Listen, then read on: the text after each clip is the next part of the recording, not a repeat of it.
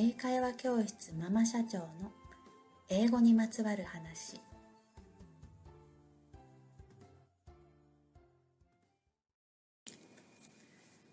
こんにちは。英会話教室ママ社長のエリーです、えー、今回は中学校の定期テストの後親次第で出る実力の差という話をしようと思います。今日も最後までお付き合いくださいね。この間、うちの生徒さん、えー、っと、お父さんなんですけれども、が、中学生の息子さんのお話をしてくれたんですね。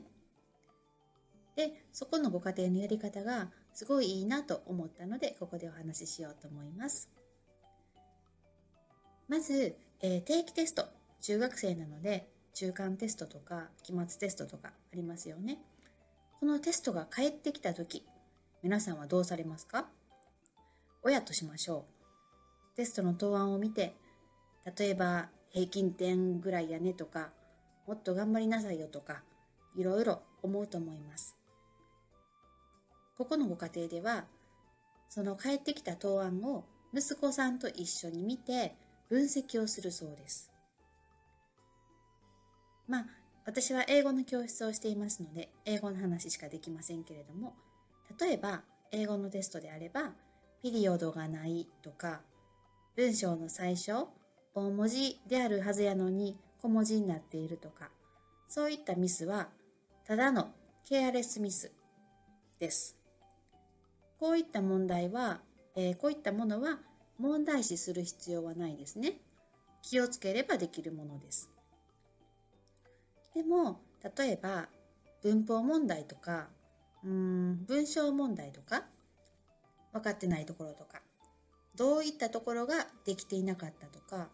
逆にどういったところができてたのかっていうところを息子さんと一緒に見るんだそうです。まあでもそんなんを聞くと、大体の保護者さんは、英語なんか苦手やし、一緒に見るんなんか、分析なんか、いや、無理やろうと思われると思うんですけど、でも、あの、大体のさ、あの、日本語のテスト、日本語のテストじゃないですね。えー、っと、日本の定期テストでは、問題文って英語で書かれているのではなくって、日本語で書いてると思うんです。例えば、うん、4つの中から答えを1つ選びなさいとか、例えば、えー、ここの意見を書きなさいとか、問題文は大体日本語で書かれているので、どんな問題かっていうのは理解できると思うんですね。なので、その息子さん、娘さん、えー、子供がどういうところができてなかったかっていうのは、英語がわからない方であっても、多分少しは分析できるのではと私は思います。ここのお父さんも昔は英語ができなかったんですけど、お仕事でも必要、それから息子さんのため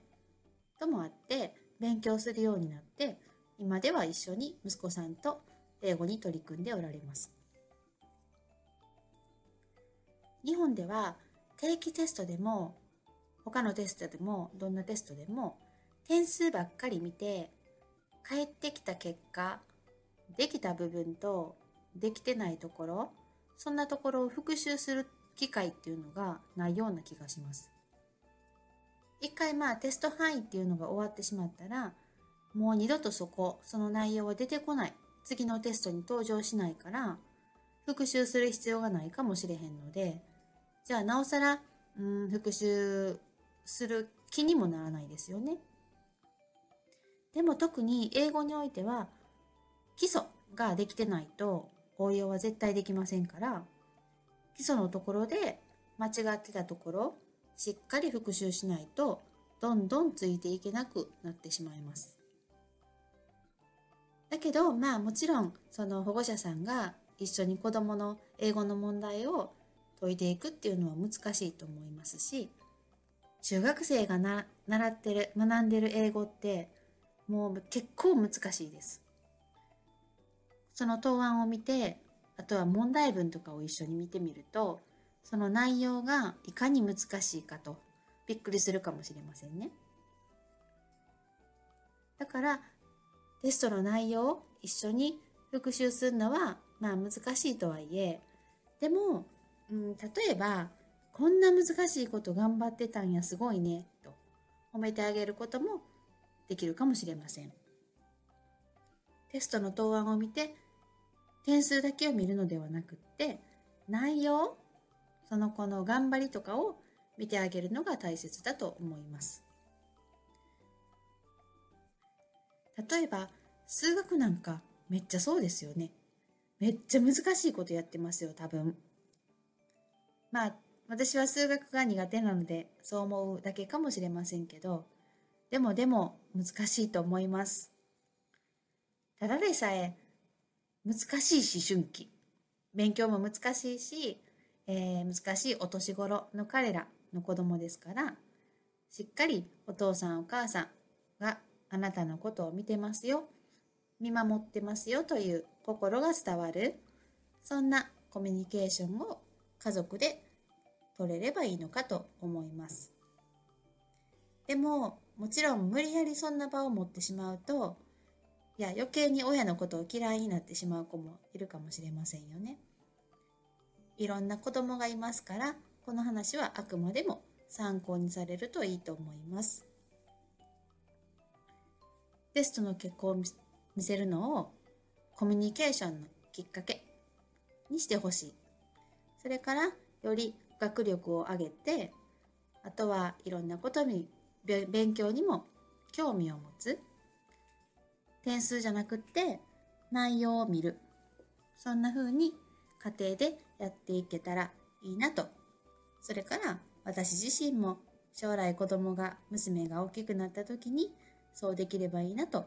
そのお父さんのお話を聞いて思ったのでしたはいえー、っと次回なんですけれども次回は教室での挨拶についてというお話をしたいと思います。ではまた次回もぜひお聴きくださいね。See you next time!